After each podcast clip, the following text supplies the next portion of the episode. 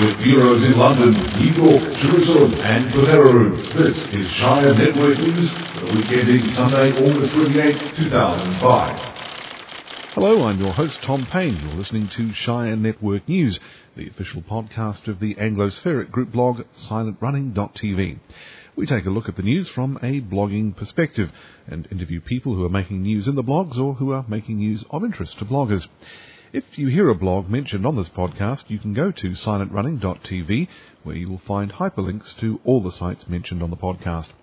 Coming up this week, we grasp both columns of the temple and pull it down on ourselves with an all Gaza disengagement all the time show, with writer, political activist, and former Israeli army captain Ted Lapkin telling us to relax because Sharon is the man with the plan. I think that the Israeli military has the ability to uh, bring them back, to, to, to dispense a rapid and harsh dose of reality.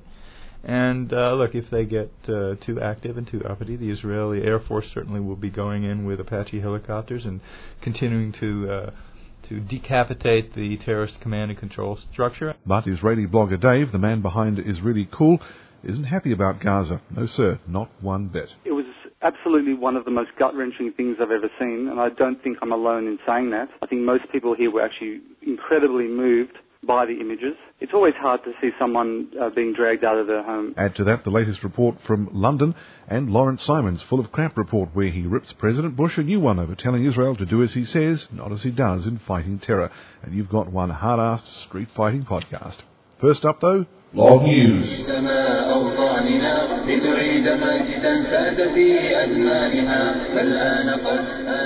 Busted! Once again, the mainstream media is caught out in a clumsy and obvious lie by a bunch of cat food eating obsessive lounging about in front of our computers in pyjamas. The fact checking neural network that is the blogosphere has chalked up another boo boo by our old friends, the New York Times. This time they fabricated a quote and attributed it to Secretary of State Condoleezza Rice. The old grey lady reported the following. Secretary of State Condoleezza Rice on Wednesday offered sympathy for the Israeli settlers who are being removed from their homes in Gaza, but also made it clear that she expected Israel and the Palestinians to take further steps in short order towards the creation of a Palestinian state. Quote, Everyone empathizes with what the Israelis are facing, Ms. Rice said in an interview, but she added, it cannot be Gaza only. As the famous philosopher Dom DeLuise said in the movie Blazing Saddles, wrong! The blog Jewish Current Issues has been doing some digging and says the transcript of the interview was posted by the State Department this week. It shows that the purported quote, made the centrepiece of the Times story, was constructed by the Times from two separate, unrelated comments by Rice, one taken out of context, the other not even accurately quoted. It's the old story, folks. The media is frantically attempting to spin reality to suit their own ideology. Believe nothing you read and only half what you see.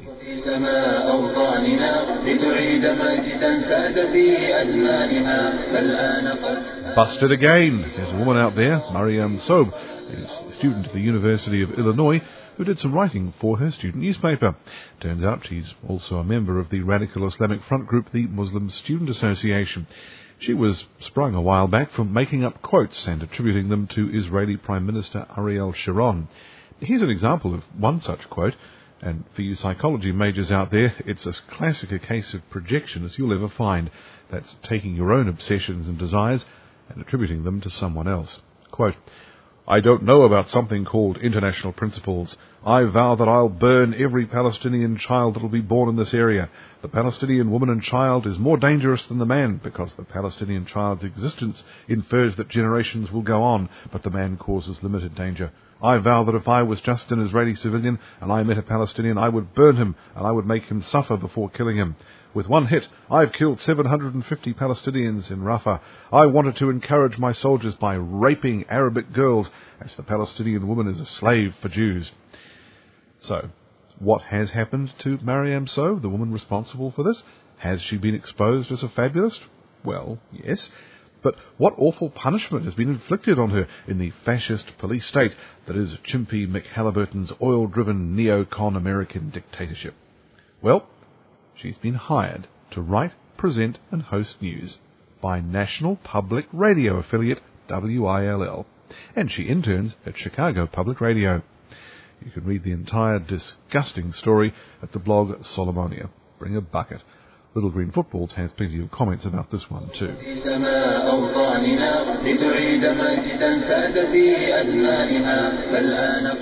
If anyone's in the vicinity of Grand Rapids, Michigan on September 14th, you might care to drop by the Gerald R. Ford Museum Auditorium. There you'll see the most uneven mismatch in the long, sad history of uneven mismatches.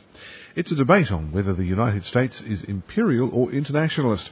The participants will be Arianna Huffington, founder of the widely mocked celebrity opinion blog Huffington Post, and classical and military historian Victor Davis Hanson. It's a battle of wits, and she's unarmed. She won't even be able to throw him off by reverting to Greek, that man didn't just write books about Thermopylae and Salamis and Marathon. He was there, I'm telling you. He was there the same way Shelby Foote was at Gettysburg. Huffington versus Hanson, that's like Genghis Khan and the Mongol horde versus the, I don't know, the Cindy Sheehan and the Marin County Unitarian Prayer for Peace Circle. You know, I almost feel sorry for her.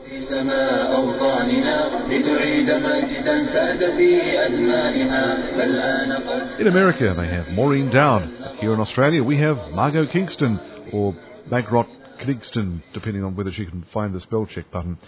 She used to run a crazed leftoid site called Web Diary, which was associated with the Sydney Morning Herald, and was regular grist for Tim Blair's mill with her comments about Jews controlling media and finance and so on.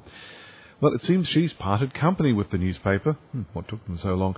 And she set up on her own with the assistance of an elite corps of raving idiots.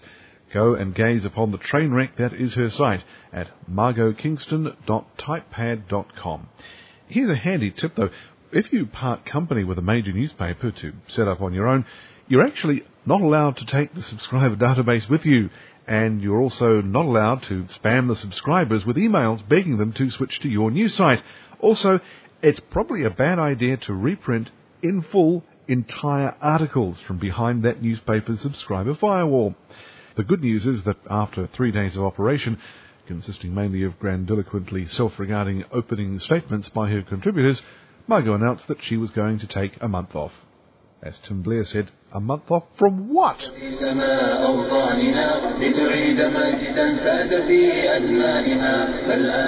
Blogs are starting to have a big impact, not just in the Western world, where they act as a corrective for the mainstream media, but more and more in the developing world, where governments like to have a complete monopoly on information. In Egypt, for example, you would have heard Cairo-based blogger Big Pharaoh right here on Shire Network News a few weeks ago, talking about how he and a few other bloggers managed to organise a demonstration against terrorism in the wake of the Sharm el-Sheikh bombing.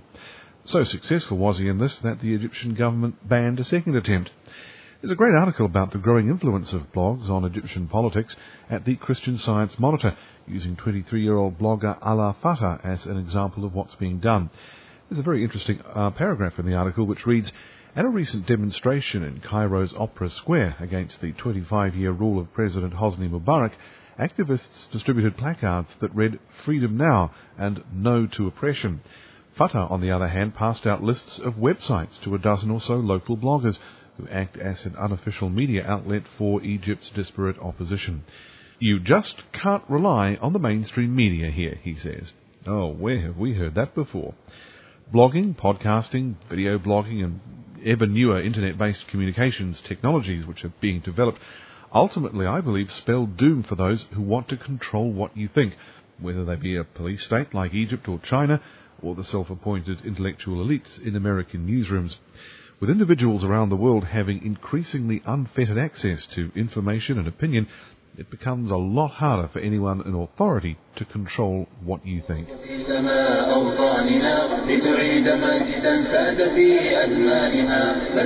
The extremely Reverend Jesse Jackson has gritted his teeth and come out with a less than heartfelt congratulations for Israeli Prime Minister Ariel Sharon for the Gaza withdrawal. Blogger Meryl Yourish responds with a suggestion of her own as to what Jesse can do with his statement and how he should position it while he does so. Hmm, that sounds painful. See why Jesse's teeth are going to look even more gritted than normal at www.yourish.com. I think she should be John Bolton's assistant at the UN myself. And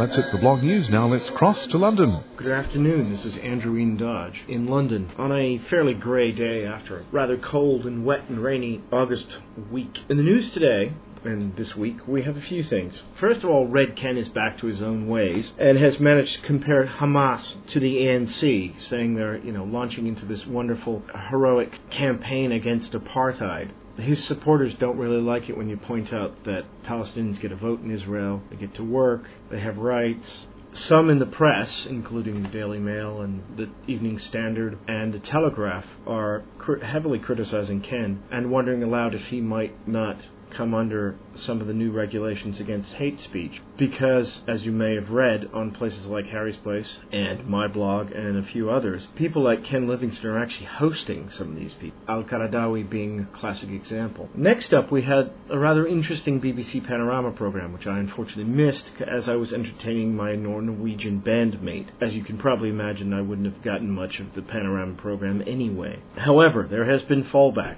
and fallout from the Panorama program. Uh, the MCB, who were featured on it, uh, launched a campaign uh, to discredit the Panorama program even before it was actually launched. Now, one can't blame them. After all, one of their senior people was asked the following question. There's a gentleman by the name of Sheikh Sudai who was an honored guest of the MCB, and he has the following to say. There should be no peace with the rats of the world. Again, he refers to Jews as scum of the human race, offsprings of apes and pigs, and he has referred to Christians as worshippers of the cross. Dr. Muhammad Abdul Bari, who heads the um, organization, when asked whether this qualifies for Christians and whether they should be killed as well, he says no, he doesn't see Christians in those terms. And then he's challenged on Hindus whether they are worshippers who should be killed, and he hums and haws, as you can imagine. Of course, the fact that he wa- that gentleman um, refers to Jews as scum of the human race and offspring of apes and pigs doesn't seem to be corrected. In the end, the problem is is that they're trying to claim they're moderate, and the BBC and the Guardian, everybody refers to them as moderate. Yet, when you scratch below the surface, you find out that they are not moderate in the slightest. Now, when challenged on this, they say, "Oh, we're a broad church. We're we're obviously we use the word church." a broad tent. We are an over organization, much like CAIR says in the US. Unfortunately, that doesn't really work. Either you support this or you don't, and in a sense, these people are giving legitimacy to terrorist organizations. Mududi is happens. Madudi um, is one of them. He's uh, he's a big MCB philosophical inspiration, and he basically believes that you know Jews should die and everything else, as you as you could um, imagine. He believes in an Islamic state, totalitarian theocracy, whose laws cannot be challenged since they're, since they're divinely given in which non Muslims are subjugated and cannot be involved in political leadership, in which Muslims who wish to convert from Islam are to be executed, and non Muslims are forbidden from preaching their religious beliefs. Now, of course, one would expect that Jews don't even get that much, they get killed. So the row is still ongoing, and it's interesting because the, these organizations are actually doing more harm than good, and they are doing a fairly good job at convincing even the most pro um, multiculturalists that basically they're not moderate. In other news, we have a few interesting things, musical and slightly more amusing. Those of us who uh, follow the metal scene are rather amused to see the Sharon Osbourne and Ozzy Osbourne versus the Iron Maiden saga from the Ozzfest in the U.S. Iron Maiden is, is coming back uh, to London from their uh, stints on the Ozzfest tour. Sharon is trying to make it out that they're coming back with their tails between their legs. But any reading of, of the statements and, the, and anybody who was there, Iron Maiden held their head high and they were pelted with various objects and they still played a blinder of the gig. Sharon has even released a statement was saying from the real Iron Maiden. I rather think that Sharon Osbourne doesn't know what she's gotten herself into because Iron Maiden are a heck of a lot more famous than she is, especially as metal musicians. They've been at it longer, they're more intelligent than she is, and unlike Ozzy, they're not failing in health and singing ability and everything else. If Sharon Osbourne is truly going to pick a fight with um, uh, with um, Iron Maiden, I think that she's picking the wrong battle. But we shall see, and it'll be fun to watch. I'd like to mention Mitch Benn. He's got a single out. Uh, Everything sounds like Coldplay now. And if you could visit my site, andrewiandodge.com, and follow the link and purchase it, it will be great fun because we'd like to get it in the charts. Which is only about 2,000 sales these days. Uh, first of all, because um, it would be great to see Mitch's song in the chart. Secondly, because it winds up Coldplay listeners who are a bunch of miserable. And thirdly, because we all know Chris Martin is such a caring and sharing individual, and it will probably annoy him. Other than that, we hope to have Cry Freedom for you sometime in the next couple of weeks. It was a successful sojourn in the studio. Anyway, it's goodbye from London, from Andrew Ian Dodge. Please read me at andrewiandodge.com, libertycadre.net, and disgracefulmusic.com. Thanks for that, Andrew. Anything that upsets Coldplay is fine with me. Well, the withdrawal of Israeli settlements in Gaza has been accomplished, not without a lot of kicking, screaming, and angst on all sides. There have been many comments on the non-Israeli right-wing blogs decrying this as a retreat under fire and predicting that absolutely no good will come of appeasing Palestinian terror. Many bloggers have said they just don't understand why Ariel Sharon would do something so apparently senseless. Well, there are two sides to this argument, and this week you'll be getting both of them. First up is well-known writer and Jewish political activist Ted Lapkin, a former IDF captain who fought in Lebanon in 1982 and who now works for the Australia, Israel and Jewish Affairs Council here in Melbourne. He's been published in National Review and Front Page magazine. I asked him the obvious question, what on earth is Sharon thinking, staging a unilateral withdrawal from Gaza? His thinking manifests itself on several levels. Uh, on a purely military level, getting out of Gaza makes sense because you have uh, the Israeli army uh, expending a lot of manpower and other resources to defend 8,000 Jews living in the midst of uh, 1.3 million Palestinians, and the operational burden that places on the army is incredible. Well, by that logic, why shouldn't uh, the IDF pull out of the Triangle in the Galilee or Samaria and Judea? Well, first of all, uh, Gaza is not part of uh, Israel proper. Uh, secondly, once again, speaking from a military perspective, in terms of geostrategy, in terms of the military importance of terrain, uh, Gaza really doesn't have any geostrategic significance. It's a, a very small strip of land uh, uh, on the coast. The, no high ground. It's not like the West Bank that uh, is high ground, mountainous terrain that overlooks the narrow coastal plain where 80% of the Israeli population lives. So, and and it's been fenced off uh, for the past five or six years. They are reinforcing the barrier around Gaza. The Israeli Navy will continue to uh, exercise control over uh, what goes in and goes out of uh, Gaza's ports in order to, of course, uh, uh, try and prevent arms smuggling. And uh, the Israeli army will still have the option of going into Gaza and uh, dealing with uh, the terrorism that I have no doubt will manifest itself.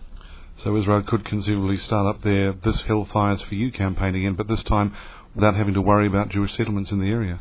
Yes, it really makes the uh, it really makes the task easier because the IDF will be uh, on the outside guarding the perimeter, uh, perimeter. And look, I have no illusions. I don't think that the Palestinians are going to turn their attentions to peaceful pursuits and uh, try to build a uh, a uh, constructive uh, society. I have no doubt that Hamas and Islamic Jihad will continue to practice their old tricks.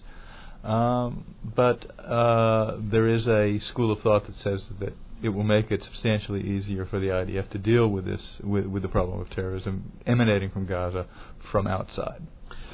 In one of Mark Steyn's latest columns, he argues that uh, by withdrawing from Gaza and effectively giving the Palestinian Authority effective statehood in that part of uh, uh, of the country, they're actually going to, Israel is actually going to be demonstrating to the world and especially to the Europeans who are funding the Palestinians at the moment just what a Palestinian state would look like, and it's going to be so ghastly that even the Europeans will sort of uh, withdraw in horror. Well, uh, I don't have a lot of faith in the uh, in the Euro- in European attitudes and uh, the prospect that they would uh, recoil in horror even from a terrible scenario. But I think that there's some some merit to Mark Steyn's thesis. I I have long since thought, and I uh, had an article published in Front Page magazine to this effect last year, that what uh, and and again, this is complete supposition. I don't have a I don't have a direct line into uh, Ariel Sharon's brain, but what I think he's doing is he he has no illusions about uh, about the Palestinians any more than I do, I think that he his his thesis is if Israel withdraws from Gaza and Gaza goes from bad to worse and it just turns into a complete mess with warlords and rival militias and terrorist attacks uh, emanating from Gaza, you know, uh, Qassam rockets being fired into Israel, then when uh, any kind of international pressure materializes on Israel to make similar concessions in the West Bank, where you do have very serious issues of geostrategy and you do have commanding terrain that overlooks Israel's main population centers, he'll be able to point to Gaza and say, look, what do you want from my life? We pulled out of Gaza unilaterally and look at the mess. And do you actually expect us to do the same thing in the West Bank where it really matters. So I think that he is thinking along those kinds of lines in terms of the political conflicts of the future and using the withdrawal from Gaza as a as a as leverage in order to improve Israel's position. Well, that's the Israeli side of the equation, but how is this going to be perceived by the Palestinians? Aren't they going to take the lesson from this that terrorism works, that it gets rewarded, and they'll simply demand more? It just feeds the beast. Well, um, uh, I'm sure that there are. I mean, uh, it's not a question of being sure and prognosticating. Already, you have Hamas and and and uh, Palestinian Islamic Jihad proclaiming this is a great victory, and and the only reason why the Israelis are withdrawing is because of the the shahidim, the the, the martyrs, and the terrorism.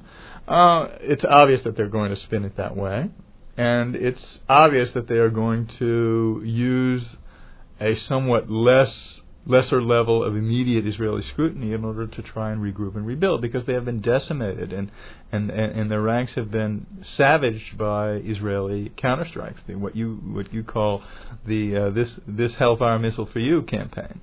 I think that's inevitable, but uh, I think that the Israeli military has the ability to uh, bring them back to, to to dispense a rapid and harsh dose of reality and uh, look, if they get uh, too active and too uppity, the Israeli Air Force certainly will be going in with Apache helicopters and continuing to uh, to decapitate the terrorist command and control structure. And, and there is no hard and fast rule that would prevent the Israeli army from going in on the ground for a couple of days on a raid in order to clear out a particularly problematic pocket in Gaza. Sharon's been doing that since 1956, hasn't he? He has indeed, and uh, you know the fact that uh, Israel is withdrawing from Gaza, it's a unilateral withdrawal. It's not the result of any kind of agreement with the Palestinians, and uh, like any other sovereign country, Israel has the right to defend its citizens. And if there is continued terrorism from Gaza, then I have full confidence as a former Israeli army officer that the IDF will have the ability to deal with it uh, decisively and swiftly. That was Ted Lapkin, who now works for the Australia, Israel and Jewish Affairs Council in Melbourne. And we'll hear the other side of the equation a little bit later on. Right now, though, on a somewhat related matter is Lawrence Simon's Full of Crap report, and you might be surprised who this week's target is. Hello, this is Lawrence Simon, and here's the Full of Crap report. Some of you folks aren't going to like this. You know what? Tough. President Bush addressed members and families of the Idaho National Guard on Wednesday at the Idaho Center in Nampa, Idaho. Bear with me. Bear with me. Here's three paragraphs worth of quotes. We saw the terrible harm the terrorists did when they took effective control of this failed state of Afghanistan. After all, it was there that they trained and plotted and planned the attack that killed thousands of our citizens. We will not allow the terrorists to establish new places of refuge in failed states from which they can recruit and train and plan new attacks on our citizens. On September 11th, 2001, we saw the future that the terrorists intend for our country and the lengths they're willing to go to achieve their aims. We faced a clear choice. We could hunker down, retreating behind a false sense of security, or we could bring the war to the terrorists, striking them before they could kill more of our people. Let me interrupt for a second. Last night, the IDF went to arrest some Islamic Jihad and Hamas members. Well, it turned into a firefight, and five jihadis wound up dead. The United States isn't applauding Israel's efforts to try to round those killers up, folks. They're not condemning it either. They're urging calm. Hmm. I'm looking through Bush's speech here. I don't see a call for calm in it for Iraq or Afghanistan. No, it's bring the war to the terrorists. That's what he said. Striking them before they could kill more of our people. Okay, let's read one more paragraph. Here we go. I made a decision. America will not wait to be attacked again. Our doctrine is clear. We will confront emerging threats before they fully materialize. And if you harbor a terrorist, you're just as guilty as the terrorist. Okay? Now a quote from an entirely different president. Hamas is a legitimate party for Palestinian legislative elections set for January, and its participation is part of the democratic process. Palestinian Mahmoud Abbas was quoted as telling a French newspaper, Groups such as Hamas will grow less radical if they are integrated into politics, Abbas said, according to an interview published on Liberation newspaper's website Thursday. Huh, that's odd. I don't see Bush promoting that kind of philosophy towards the Taliban, Muqtada al-Sadr's killers, and the portion of native Iraqis among the Sunni insurgency. Let's continue. Hamas will take part in elections, and if it wins, why not? He was quoted as saying. We believe in the principles of democracy, so if we want to build a democracy, we must accept the consequences of democracy. You know, remember that line in The Princess Bride where the kidnapper kept saying inconceivable? Inconceivable! And the other kidnapper said, I do not think that means or what do you think it means? Same with Abbas and democracy. I don't think that word means what he thinks it means. I'll also be posting some photos of Mahmoud Abbas right before the disengagement when he met with Hamas and Islamic Jihad. According to the United States State Department Foreign Terrorist Organizations list, Hamas is a terrorist organization, regardless of whether an individual claims to be a part of the military or political branches. They are one and the same. So, George, what was that about establishing refuge in failed states, uh, plotting and planning attacks, recruiting and training terrorists, and being as guilty as the terrorist when you harbor that terrorist? Oh, right. It doesn't apply to those who want to kill Jews. George Bush, you're not just full of crap. You're an asshole. Thanks, Lawrence. There, never let it be said that Shire Network News, the official podcast of SilentRunning.tv, doesn't criticise the US administration. Does this mean we lose our membership in Blogs for Bush? Hmm, I'll have to look into that. Now, let's have a look at the other side of the argument about Israel's unilateral withdrawal from Gaza.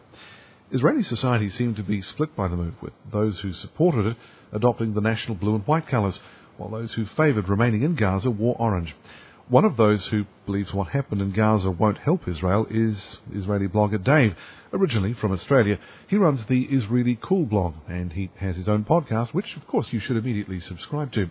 He says, supported or not, there's no doubt the effect of the withdrawal was pretty traumatic for the whole country. It was absolutely one of the most gut wrenching things I've ever seen, and I don't think I'm alone in saying that. I think most people here were actually incredibly moved by the images. It's always hard to see someone uh, being dragged out of their home.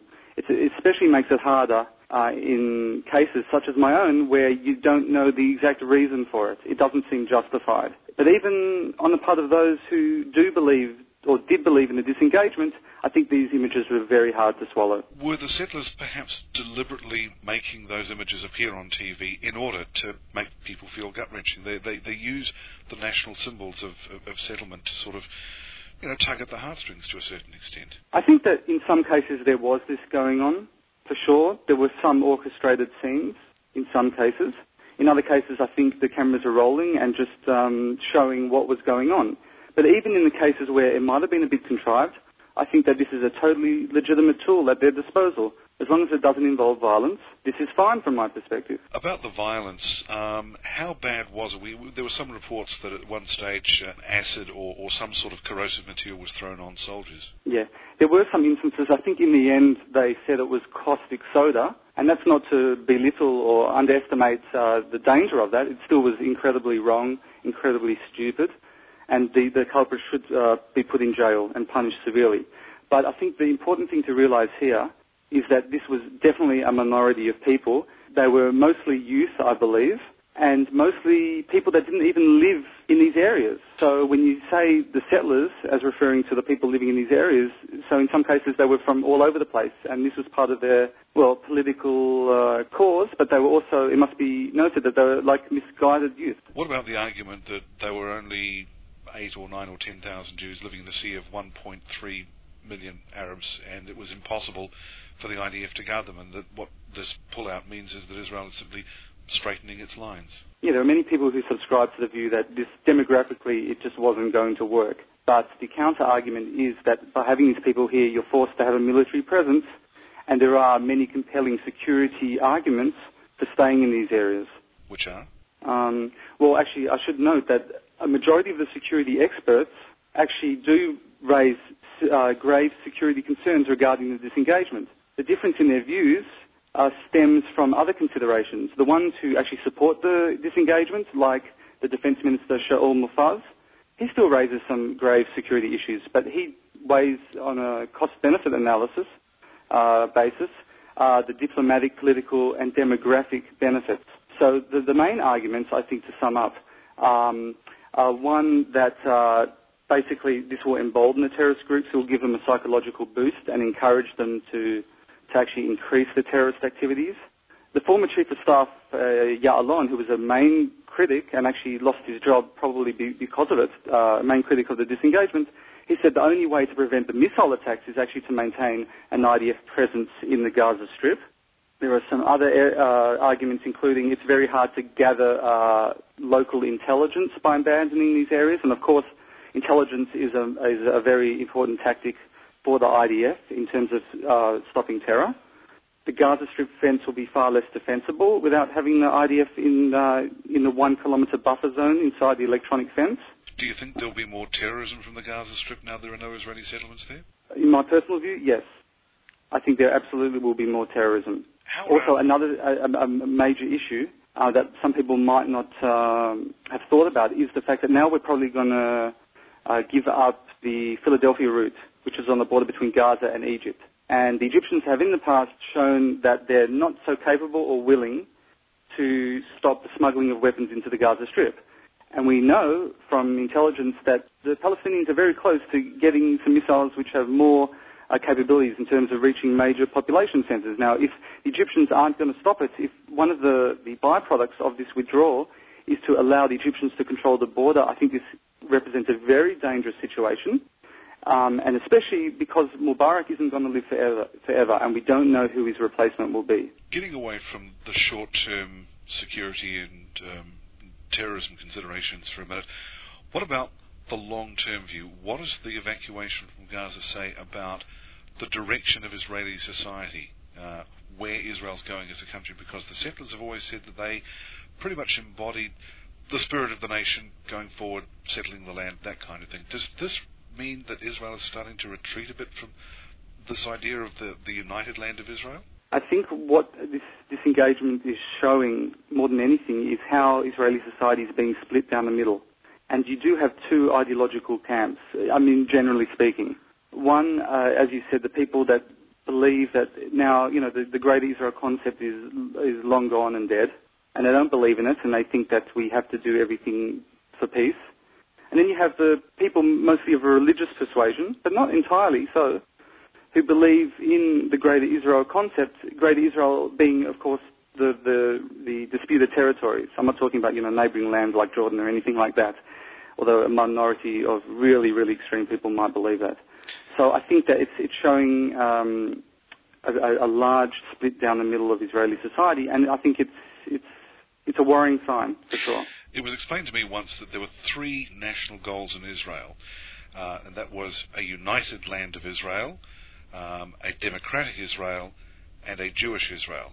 The trouble is, you can't have all three at the same time. You can really only have two. And the arguments between those who want a Jewish, a, a Jewish Israel in the United Land, and they would be the religious nationalist ones, and the ones who want a, a Jewish and democratic state, which means a state in less than the whole land. Well, there's even a problem with having a, an entirely Jewish state and being a pure democracy. but um, yeah, I agree with what you just said. You can't have all three it's hard enough having two. It makes it difficult if you have a, a Jewish Israel in the entire land. That necessarily means ruling over Palestinians, doesn't it? Well, yeah, yeah, they're a reality. They're here, and you have to find a way to deal with the situation in a democratic way. I believe. I could ask you what the solution is, but I don't think anyone's got the solution. If they did, they'd make a million dollars. I'm working on it. and that was Dave from Israellycool. He also runs his own podcast, which I do recommend to you. As always, if you go to silentrunning.tv, you will find all the blogs mentioned on this podcast hyperlinked.